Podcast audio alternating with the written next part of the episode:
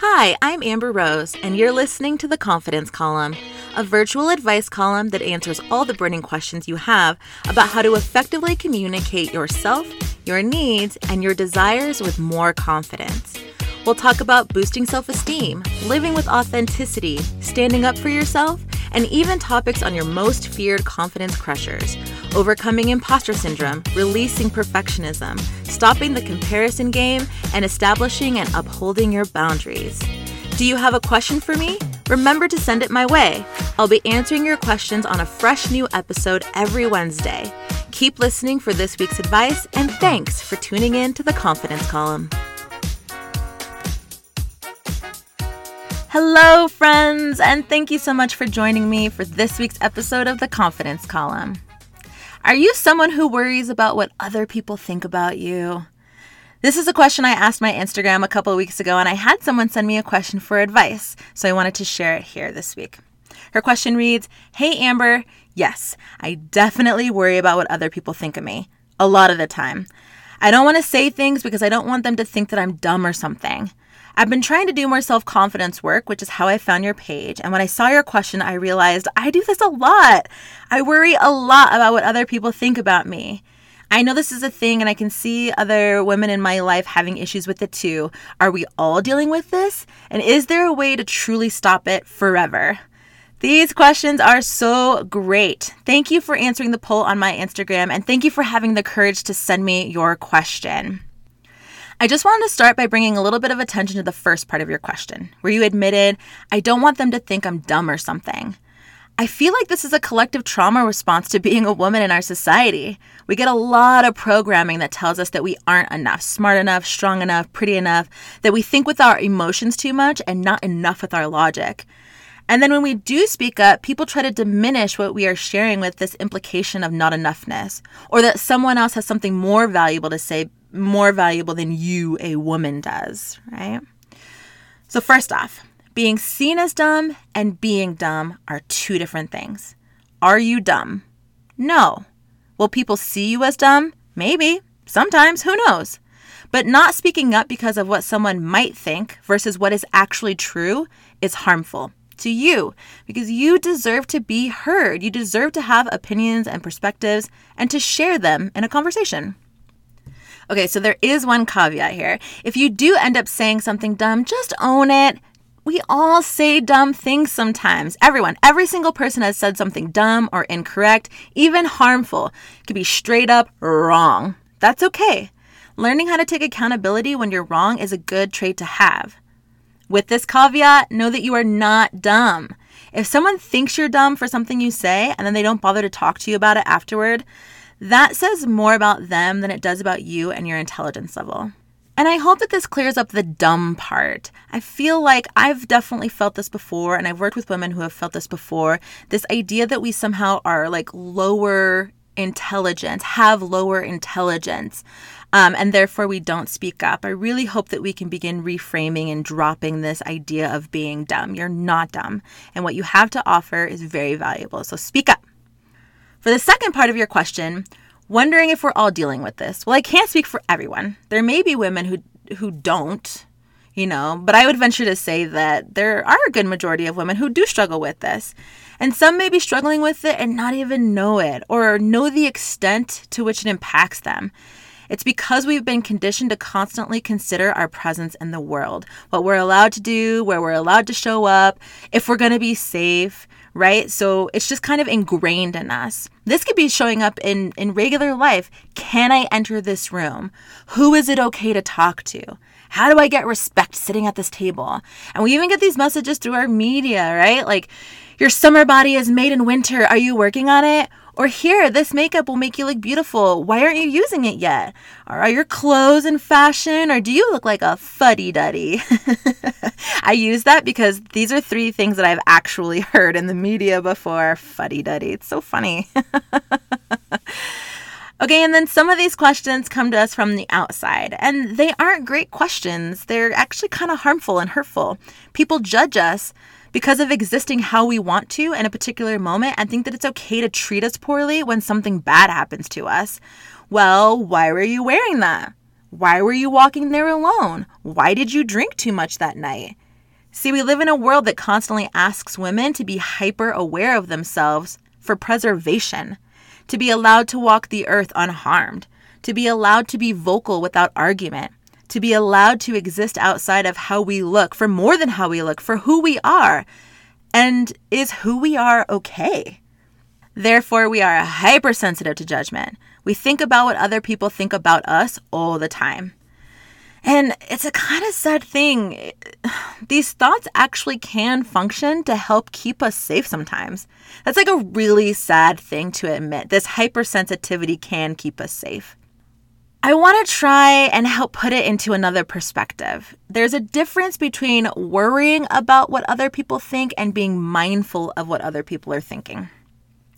I can see that a lot of pain that women experience around this topic stems from the worrying part.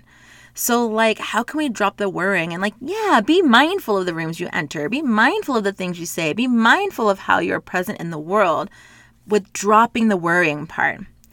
Now, I like how you phrase this forever. Is there a way to truly stop worrying forever?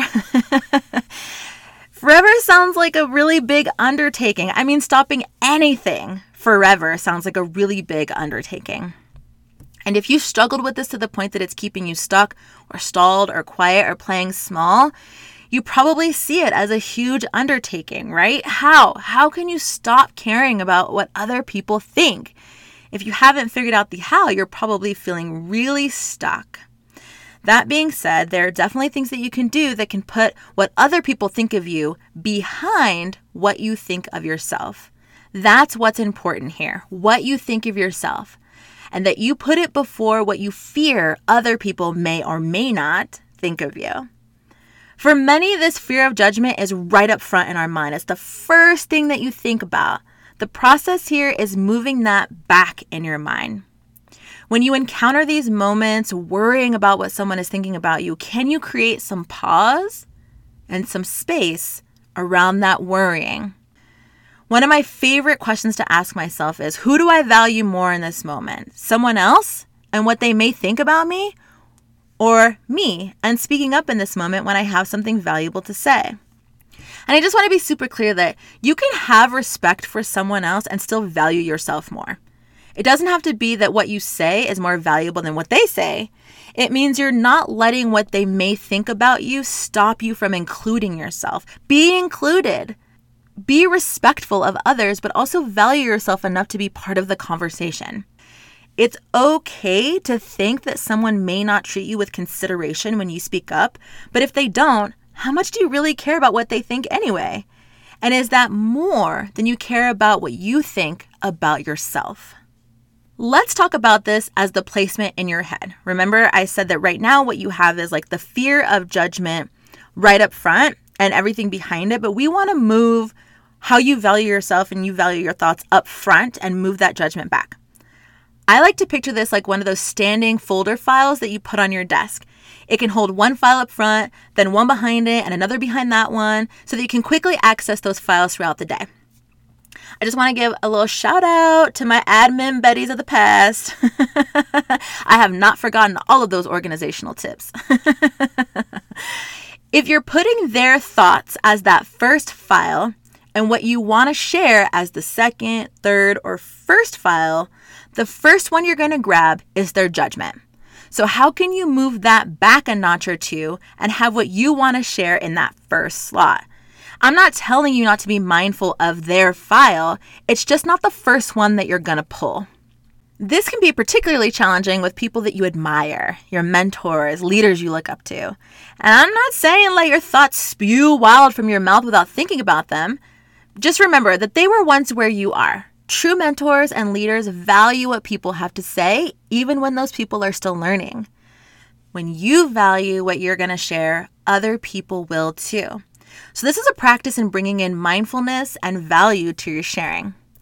I don't know if you noticed, but a good chunk of this talk today has been about reverting your thoughts back to you. It's important to be mindful of other people, but always, always the first thought should be with you how you value yourself, how you respect yourself, how what you say and what you do is valuable and important. As I'm saying all of this, I've used the word value a million times in this podcast, but it's really, really important to me that you understand the value of using your voice, speaking up, being heard. It's valuable. You are valuable. So please, please understand this and keep doing it. Everyone around you may not like it, but when you practice liking it, what other people think about you doesn't live up front in your mind anymore. And like everything, this is a course of practice. So when you start worrying about what someone else may be thinking about you, yo, take a pause and reframe things a little bit. Move your files around. Make sure that the first file you're pulling is the one that values you and values what you're sharing, and leave that judgment in the second, third, fourth, fifth, off the desk slot, maybe? I don't know. You'll get there, I promise. With this practice, you will get there. As part of that same Instagram post that this question came from, I followed it up with How would it feel to live your life without worrying about what other people think about you all the time? I got just a couple of actual responses, like I may feel free or healed, but for the most part, people said, I have no idea.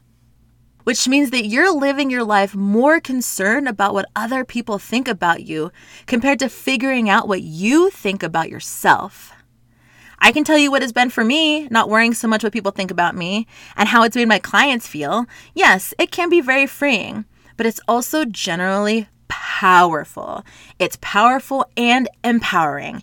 It's commanding. It's owning it. It's literally the definition of owning it. Like you're not waiting for someone to tell you that you're great. You can validate your own greatness and keep speaking from that place it feels a lot like a lot like laughing and smiling and straight up joy as you've experienced throughout this episode. it's it's a big sense of fulfillment because it's your self-confidence on fire and you're valuing yourself. In other words, it's bomb as fuck. I'm not gonna lie, it's great. It feels so good. And I want more of you to feel this. I just want to let you know this process of showing up, speaking up, and taking action when you're worried about outside judgment. Look, other people are going to have things to say about you, and yeah, that can influence you. And it may come with some embarrassing moments along the way as you learn and grow. This is also a practice of putting yourself out there and humility, you know, being willing to make mistakes and be wrong and learn how to do better moving forward. But guess what? All of these things help create a stronger version of yourself. So keep practicing at pausing and reframing or refiling, I guess I should call it. keep moving that fear of judgment back in your brain on that on that brain file filer and continue practice moving your courage up to that front file spot. I hope this was helpful and that you can begin practicing putting all of those valuable thoughts in that first first file slot because what you have to say is worthy of being shared and I can't wait to hear it. Thank you so much for joining me for this week's episode of the Confidence Column. I hope that you enjoyed it and I'll meet you all back here next week.